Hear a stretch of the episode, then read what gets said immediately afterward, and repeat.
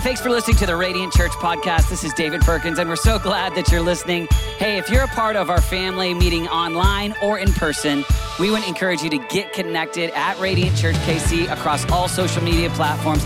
God is doing something incredible in Kansas City, and we love connecting with you, whether it's through our app or even through all the content available on our YouTube page. Hey, our prayer is that God uses this message to change your life and that you could become a dynamic disciple of Jesus. Thanks for listening. Enjoy this message. I am honored to serve as an overseer for Radiant Church, and uh, I'm always grateful for the times that I get to be here and uh, preach and come alongside you. And um, but before I jump into the message, I just want to say how much I love David and Renata and their family, and uh, so grateful for the opportunity not just to be in communication and, uh, and, and friendship with David and Renata, um, to pray for them, but to pray for you. I want you to know that my, I, I pray for you uh, every, just about every day. Um, and, and I want you to know that I believe in you and am excited for what God is and will do through this church. And um, if you're new here today or new ish, um, I just want you to know that um, if you're looking for a church, you need to go no further. Um, because, because not only is this a great church, but it is led by some amazing people. And, um, you know, it's one thing to say, oh, I like this or I like that, and that's a, you know, he seems to be a good preacher or whatever. And it's another thing to know the quality and character of somebody's life over years. And I've known David and Renata now for a couple of decades, and, uh, and, and the character of their hearts and their lives is authentic and is legitimate. And so, um, so there's great, great leadership here, and I'm really grateful for them and grateful for what God is doing at Radiant. The future is radiant. So uh, the other day, I was in the supermarket line, and uh, as is usual, there's magazines, and uh, I saw this magazine uh, right here. If you're further in the back, this is a men's workout magazine, guy with his shirt off, and I thought, ah, I'd like to be more like that guy. You know, like I, I would like to have more than one ab. You know, um, this guy might I might not have as get as many as this guy, but maybe I'll have like like more than my one. You know, so so that would be good. I should exercise. Period. Uh, I, I, man, I should be more healthy. I should I should go to the gym. I, man, I yeah, I really want that. I really want to look more like this guy. That I, I that would be good for me. That would be healthy. Uh, and then right next to that, I, I saw this Taste of Home. Comfort to share. Classic chicken and dumpling, supreme pizza soup, strawberry jam cake. Berry desserts, caramelized ham and Swiss buns. I think I want that. I really, really, really want that. Oh man, I want that. And I want this. Oh, I want, yes. I want them both, but I can't have them both. So I feel conflicted. Title of my message today is The War Within. Because it might be in the supermarket line, and maybe that's a little trivial. But there are significant conflicts and significant battles and wars going on within each one of us passions and desires fighting. And it might be like the battle and the desire to pray and immerse yourself in the scriptures, and the desire and the passion for another Netflix binge. The passion and the desire to be faithful to your spouse, and the passion or the desire to flirt with the new colleague. The passion or desire to be, have a house upgrade. You know, I need, I need my house to look like Chip and Joanna Gaines. And the passion, and the desire to be generous. The passion for integrity. And the desire to get an A in that class and just copy a little bit of somebody else's work the passion or the desire to have great kids and pour your best energies into your kids, and your passion and desire to go golfing every weekend. or go shopping or just more hours on Facebook. The desire for purity and the, the desire for pornography. Or the battle over community. I need community, I need people in my life. And the passion and the desire to have no commitments and be tied down to nothing. These are the types of battles that are going on inside of each and every one of us. Our culture's response to these desires is be true to yourself, follow your heart, you be you. The question is which one? Which desire do I follow? because my desires seem to sometimes change every day, let alone the desire I had 20 years ago different than the desires I have today. And I assume in 20 years from now, they might be different then than they are now. So, which desire? In the Incredibles movie, Syndrome, the antagonist, says you always tell us to be true to yourself, but you never said what part of yourself to be true to. In the West, in our culture, the, the, the center of authority has changed to the self. It wasn't always that way. In the huge book called The Secular Age, it's about a thousand pages. Before you think that I read it, I, I, I read the summary, which is 100 pages, called How Not to Be Secular by James K.A. Smith. But he quotes Charles Taylor and he says this The West has changed from a culture of authority to a culture of authenticity. It used to be an external authority, God, the scripture, parents, tradition. And now, though, it is internal and it is subjective. Find your truth. You be you. That's what our culture is saying we should do with all those desires, but scripture says actually to deal with them differently. talks about the war within us. And the scripture identifies that as the battle between the flesh and the Spirit. Now, just for a, a, few working definitions throughout this message, let's define the flesh. In the scripture, the flesh is talk, does talk about like flesh and bones, you know, skin and hair follicles and capillaries and heart valves. That's true. That is the flesh. But there is another meaning for the word flesh, same Greek word. The Greek word is sarx, S A R X. But what in this battle of the flesh and the spirit, the definition is the state of human beings that bend towards sin, a power in opposition to the spirit. Dostoevsky, writer of the Brothers Karamazov, says God and the devil are fighting, and the battlefield is the heart of man. The battle between what I want and what God wants.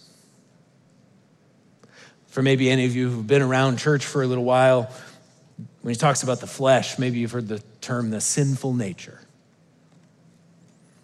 The Apostle Paul, writer of a big portion of the New Testament, says it this way in Romans 7 I do not understand what I do. For what I want to do, I do not do, but what I hate, I do. Does, anybody, does that resonate with any of you here? It resonates with me. I would love to be always kind, calm, full of love and graciousness in response to my kids. No matter what they do, no matter how much they fight or argue or become annoying, follow my instructions or not, I'm just a, a big bucket of patience and kindness and calmness. And yet I do what I hate doing, and that is snapping and barking and, and getting angry with my kids.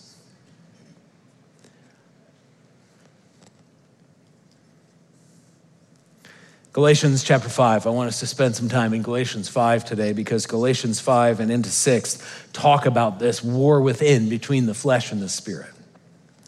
So Starting in verse 13, the Apostle Paul, writing to the church at Galatia, says, You, my brothers and sisters, were called to be free. But do not use your freedom to indulge the flesh. Rather, serve one another humbly in love. For the entire law is fulfilled in keeping this one command love your neighbor as yourself. If you bite and devour each other, watch out, or you will be destroyed by each other. So I say, walk by the Spirit, and you will not gratify the desires of the flesh. For the flesh desires what is contrary to the spirit, and the spirit what is contrary to the flesh. They are in conflict with each other, so that you are not to do whatever you want. The Apostle Paul uses the word freedom. He starts this off by saying, You're called to be free. I think it's very important that we have a definition and specifically a biblical definition of freedom. The word free or freedom gets used a lot in our country. We are a free country and we need our freedoms, and let's fight for our freedoms. And so I think it's really important that we define what Paul is talking about because it can be confusing if we don't get the right definition. Our cultural definition of freedom is doing whatever you want. Do whatever feels good to you. You be you. You, that's free. Live like that and you are free. Which then leads us to needing to define the opposite of freedom, which would be slavery or bondage. The Apostle Paul would define then the cultural, our cultural definition of slavery as not following your desires. Today, if you don't do what is in your heart to do, at the deepest core of what you want, people would say you're repressed or oppressed. Which is why there's so much encouragement to just do whatever feels good. You live your own sexual truth. And if anybody says anything different, that's oppression. But Paul says the opposite of indulging your flesh is serving others humbly in love. So, therefore, the biblical definition of freedom is loving your neighbor as yourself. So, cultural definition of freedom, doing whatever you want. Biblical definition of freedom, loving your neighbor as yourself.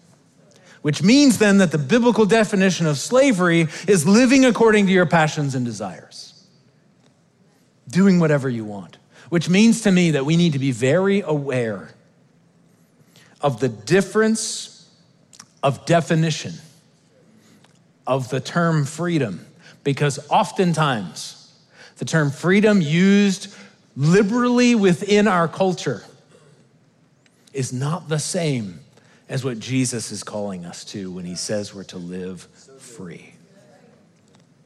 See, because doing whatever you want is not freedom doing whatever you want actually leads towards slavery, slavery to your own passions and desires.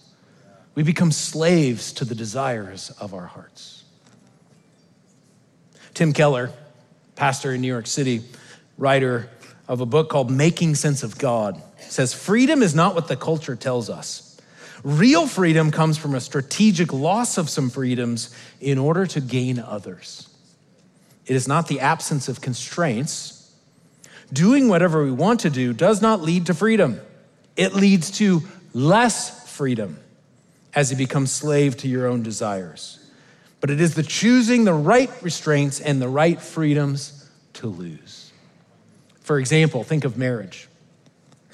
My wife and I have been married now for 26 and a half years, and, and we walked down an aisle of a church 26 and a half years ago when we looked into each other's eyes and committed our lives to one another, what was I doing? What was she doing? We were giving up the freedom to go out and pursue and date anybody we wanted to. But in giving up that freedom, we gained safety, security, trust, intimacy. I was willing to, and we've been willing to give up that freedom in order to gain something of greater value. And if we don't do that, this is what Paul says will happen. Galatians 5 19. The acts of the flesh are obvious indulging the flesh, doing whatever you want, sexual immorality, impurity, and debauchery. Hookup culture, I'll sleep with whoever I want to, whenever I want to, if that's what my greatest passion and desire is. Idolatry and witchcraft, idolizing political ideologies or a politician or your own kids or a picture of your family and what it's supposed, what you want it to look like. Hatred, discord, jealousy, fits of rage, selfish ambition, dissensions, factions. You could replace all that with Facebook envy, Instagram, drunkenness, orgies, and the like. I warn you, as I did before, Paul says, that those who live like this will not inherit the kingdom of God. So that's where the flesh will take us. And this is where the Spirit will take us. But the fruit of the Spirit is love, and joy, and peace, forbearance or patience, kindness, goodness faithfulness, gentleness, and self control. Which one seems more appealing? A life of discord and factions and debauchery, or peace and love and goodness? That to me sounds more like the full life that God promises to us. So the question is, if there's got this war within, if the Apostle Paul had this war within him, and, and we've got it in some form or another over who knows a myriad of things represented in this room, if it's there and it's real, and Paul hates what he does, but he doesn't want to do that, and, and I'm feeling the same conflict, and uh, I want caramelized ham and Swiss buns and more than one ab. But how do we fight the flesh? Million dollar question. Dallas Willard, author, philosopher, wrote a lot about spiritual formation, says we don't drift into discipleship.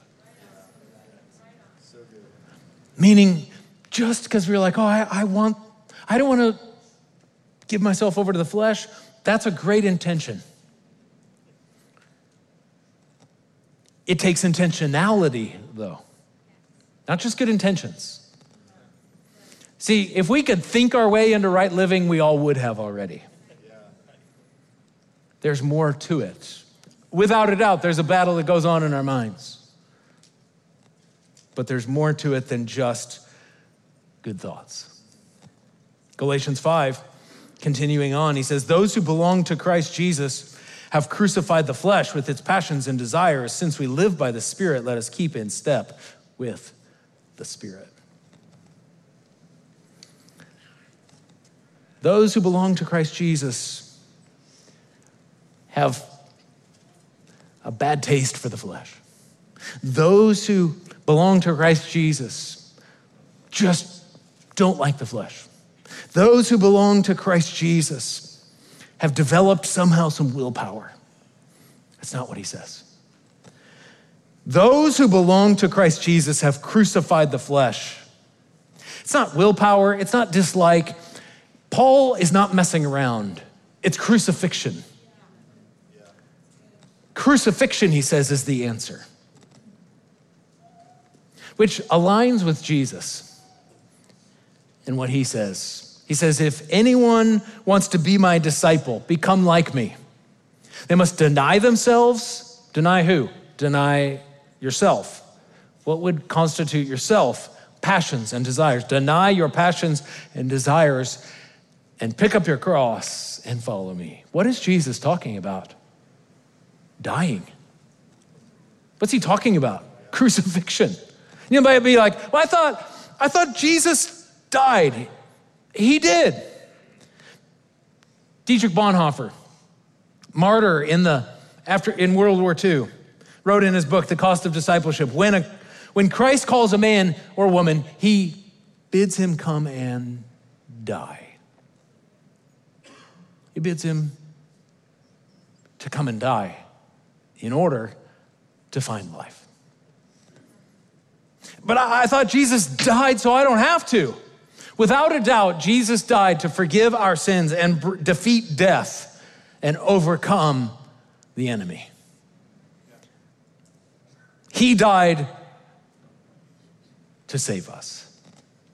But Jesus didn't go to the cross just so we don't have to. Jesus went to the cross to show us how to die. Every part of us. He's not like, oh, you know, just, just kind of partially die. One of the low points in church history was the 11 and 1200s. Because it was in the 11 and 1200s when the Crusades happened. If anybody's unfamiliar with the Crusades, the Crusades were when Christians believed that the way to establish the kingdom of God and bring about God's desires and will in the world was through violence, was through killing other people in the name of Jesus. To go to war in the name of Jesus, essentially doing the opposite of what Jesus said. Jesus said, Love your enemies, and instead they somehow thought that he said, Kill their enemies. Low point in church history, the military unit that would lead oftentimes into war were the Knights Templar. It's kind of specialized Christian military prepared and ready for battle. And history has it that they would regularly, before they would go into battle, be baptized as a way of indicating their belonging to Jesus and doing this in his name. But when they were baptized, they would be baptized into the water, but they would hold their sword above the water. As if to say, Not this, Jesus. Not this. Not, you can have it all, except my violence. And you might think that is so disturbing, and it is. But I'm not convinced that we don't all do this in some form or another. It may not be a sword, but it might be a credit card. May not be a sword, but it may be a relationship. It may not be a sword, but it might be a sexual ethic. It may not be a sword, but it could be a wound. It may not be a sword, but it could be an entertainment habit. It may not be a sword, but it could be our kids' activities or our schedule. It may not be a sword, but it could be a politician. It may not be a sword, but it could be our privilege. It may not be a sword, but it could even be a theological position. Not this, Jesus, not this.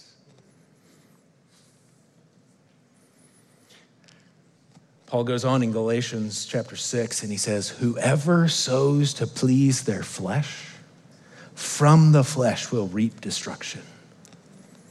Whoever sows to please the Spirit, from the Spirit will reap eternal life. So the question today is which one are you feeding? Are you feeding the Spirit or are you feeding the flesh? Which one are you starving? Are you starving the spirit or are you starving the flesh? Which one are you crucifying and which one are you feeding and bringing to life? God is inviting you and me today to starve the flesh and feed the spirit. In his letter to the Romans, Paul says in chapter 13, put on the Lord Jesus Christ and make no provisions for the flesh to gratify its what? Desires. So we've got to develop habits. Habits of regularly feeding the spirit and starving the flesh. I like to call them habits rather than oftentimes they get called spiritual disciplines. The reason is because, because I think habits are practices or rhythms not for us to master, but for the Spirit to inhabit.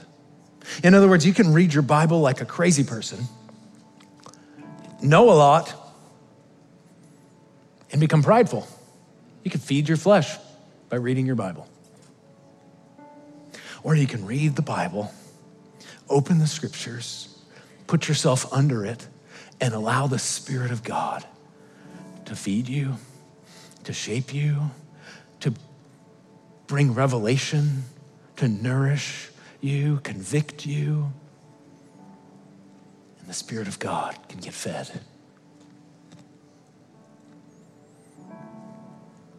We've got to develop habits.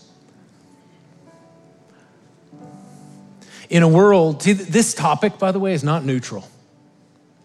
If we don't do anything, you know it is automatically getting fed our flesh. We live in a world that is encouraging us feed the flesh, do whatever you want, do it, do, be yourself, be true to yourself. Well, that sounds right. Dietrich Bonhoeffer, I mentioned him just a little bit ago. He was killed uh, just right before the end of World War II. He's an author. One of the things that he did as well was trained pastors. He, he cultivated, he developed an underground seminary to train pastors. Now, this wasn't like your seminary, like, oh, yeah, I signed up for seminary and I've got church history class Monday at 9 a.m. and I've got systematic theology Tuesday at 2. And no, they, they, they actually all lived together in one big house. And it was like 24 hours a day, seven days a week seminary training. Some of Bonhoeffer's friends thought he was crazy. He's like, You're so extreme. Why are you being so extreme in trying to cultivate these pastors. I mean, can't you just like calm down a little bit? One of his friends came to see him, see what he was doing, and actually came to try to convince him to calm down. Calm down in his intensity of training for these, for these pastors. So when this guy came, he, he showed him around uh, the seminary house where they lived. It was in Finkenwald was the name of the little town or city that it was nearby. Showed him that. And as the friend started to talk to him about, like, can you just calm down a little bit? Bonhoeffer said, let me show you something. And he brought him to the top of this hill. And as he got to the top of the hill, he looked over the hill, and on the other side of this hill, down in the valley, was, was this Nazi training camp for youth. Thousands of youth and all their marching in order and, and in, in unison and chanting. And, and there was airplanes flying in and out off the airfield. And next to that was piles of bombs and ammunition. And, and they're yelling and they're singing and they're chanting and they're marching. And then he says, and he points at Finkenwald. He says, This must be stronger than that. And he points at the Nazi training. Can I just say to you and to me, to every one of us, this, the feeding of the Spirit and what is being strengthened in each one of us, has got to be stronger than that. That being the world in which we live, the narrative which is being fed on a regular basis do whatever you want. The spirit has got to be stronger than the flesh. So, what does it look like? Habits. Habits like confession. For us to be able to acknowledge our own sin, something that our world doesn't like to do. We like to talk a lot about self esteem because we don't like to feel bad about ourselves in any way. Oh, avoid anything that makes us feel bad. And you're like, I don't like talking about confession. The goal is not for us to feel bad. God doesn't say, oh yeah, wallow in your sin and wallow in your wallow in your guilt. That's not what God is saying. It's not what confession is about. Confession is about acknowledgement of sin, which leads us to a place of cultivating humility. And when we cultivate humility, the scripture says it welcomes grace. God opposes the proud and he gives grace to the humble. I don't know about you, but I need as much grace as I can get, which means that I need to be quick to confess. Not so I can, see, guilt is not the end, guilt is a vehicle to reach the greater end, which is God and His grace. Cultivate the habit of confession, cultivate the habit of prayer, help cultivate the habit of serving. Because we are supposed to serve one another humbly in love. Which means, what does it look for like for me to give up of my extra time? What does it look like for me to to worship one and serve one? What does it look like for me to look around and find my neighbor in need? What does it look like for me not just to be focused on me? So, serving is not just a, something we do, it's actually a habit that forms us and makes this stronger than that. I know that this, that 21 days of prayer and fasting just ended. Praise God for that. I mean, barbecue sauce, chicken nuggets, cheesecake, caramelized ham and Swiss buns. Thank God Almighty. But do you know that fasting is not just for the first 21 days of the year? If this is going to be stronger than that, we need to develop and cultivate fasted lifestyles where maybe it's one meal a week, maybe it's a couple of days a month. Can I make a confession to you? I hate fasting. We do 21 days of prayer and fasting at our church, and I hate it. And I love it, and I hate it. I, mo- I, I think, I, I, I, I mean, I, I, I like it because it's godly. I like it because it's, it's, but I, I hate it because I love caramelized ham and Swiss buns. I want it. I want to do that, but I don't. What does that sound like to you? That sounds like the war within.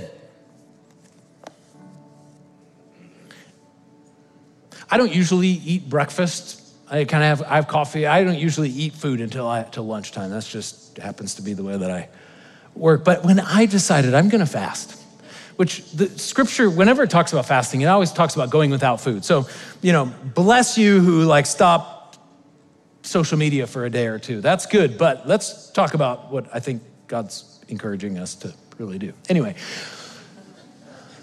encouragement from your overseer, okay?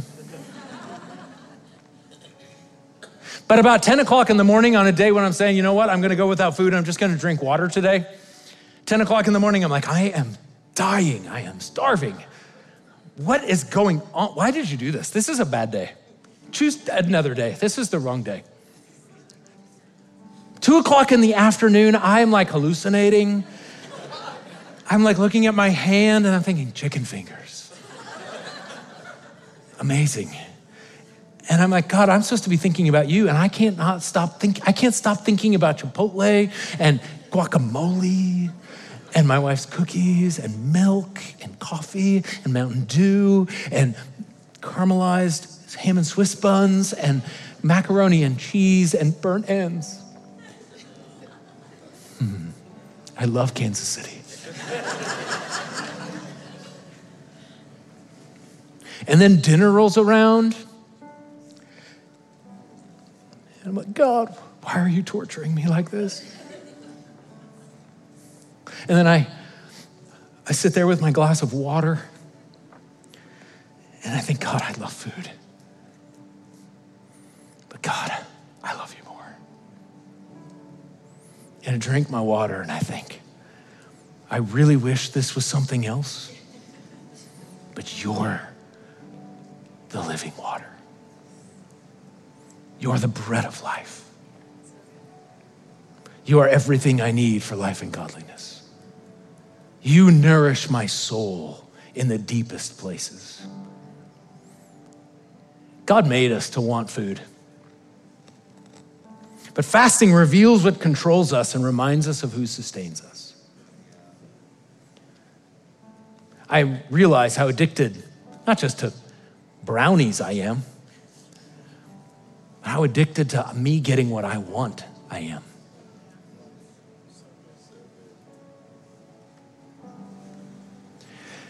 God gave us a natural desire to want food in order to nourish the bodies that He made and gave to us. So it's natural for us to want it. So for us to say no to it is a significant change to what's natural. But what I have learned is if I have the ability to say no to food, natural desire, I also am then cultivating the ability to say no and abstain from other desires. Maybe that desire for one more click on the internet, the desire for one more drink, the desire for one more flirtatious interaction, that one more desire for just a little bit of extra information from my friend who's done the work and written the paper already. I don't know what it is for you, but God is calling us to strengthen the ability to say no and abstain from our desires.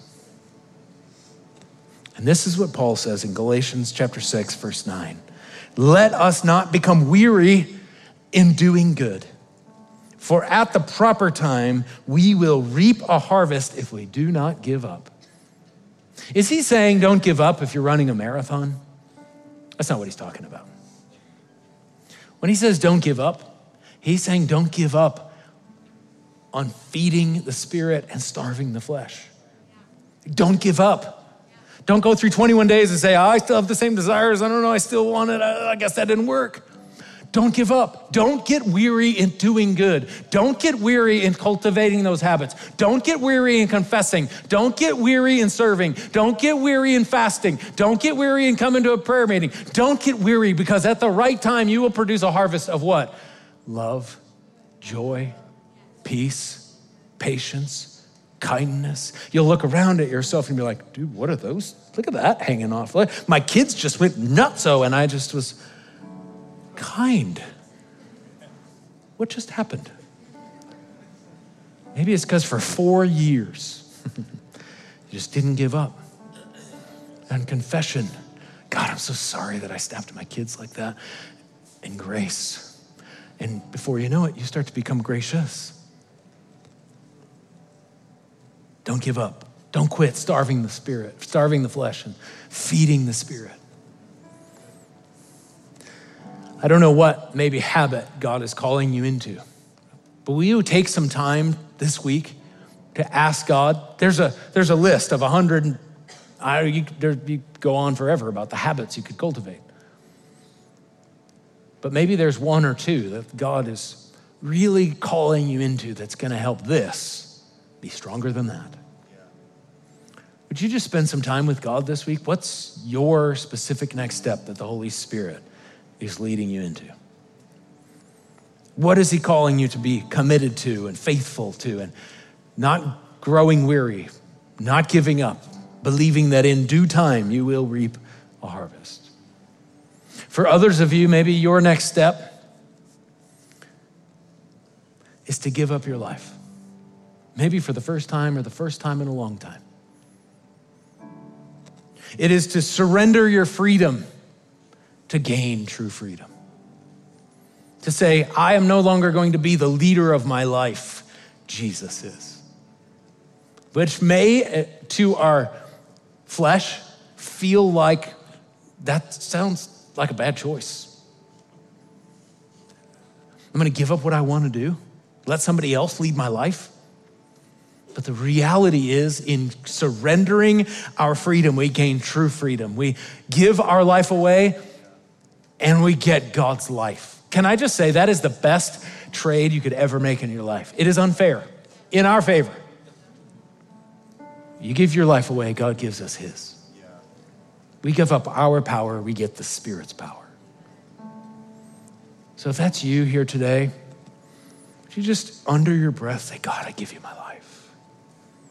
It's not the only thing you need to say to God, but it's an amazing first thing to say to God.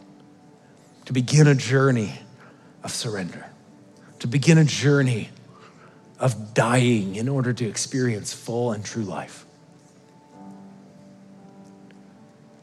For some of you, maybe the, the habit or the commitment you need to step into is community.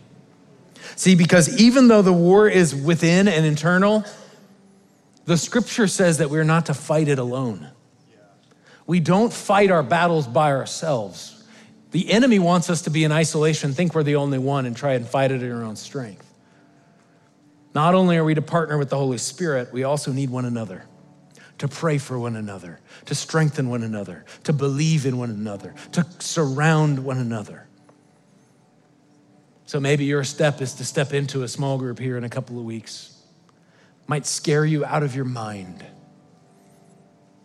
but maybe it's the most important thing for this to be stronger than that.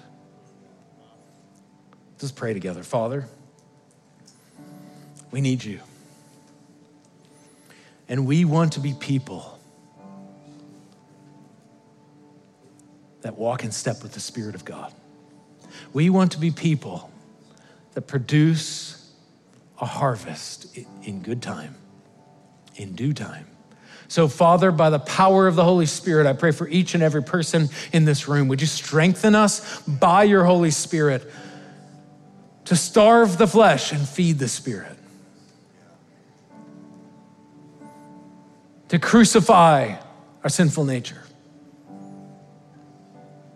to embrace a definition of freedom that is about serving others, not about serving ourselves.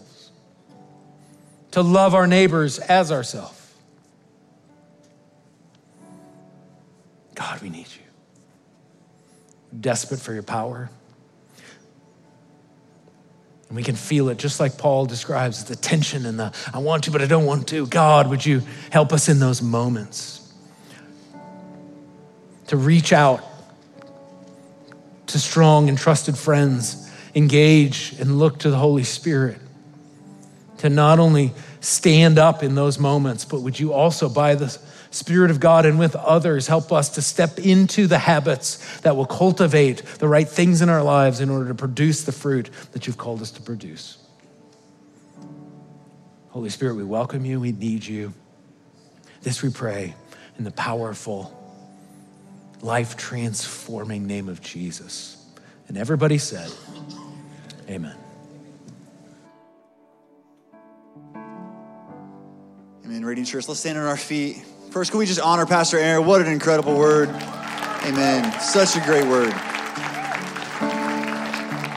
Radiant, before we give, let me just pray for you. Jesus, we, we thank you so much for Radiant Church, God. God, and even though the message that Aaron just shared, God, we pray that our you would help us grow our spirits. God, that our inner man would become stronger. God, and we would develop the habits to develop our spirit man inside of us, Jesus. God, and as our spirits grow stronger, we would have the strength to say no to the cultural ideas. In Jesus' name.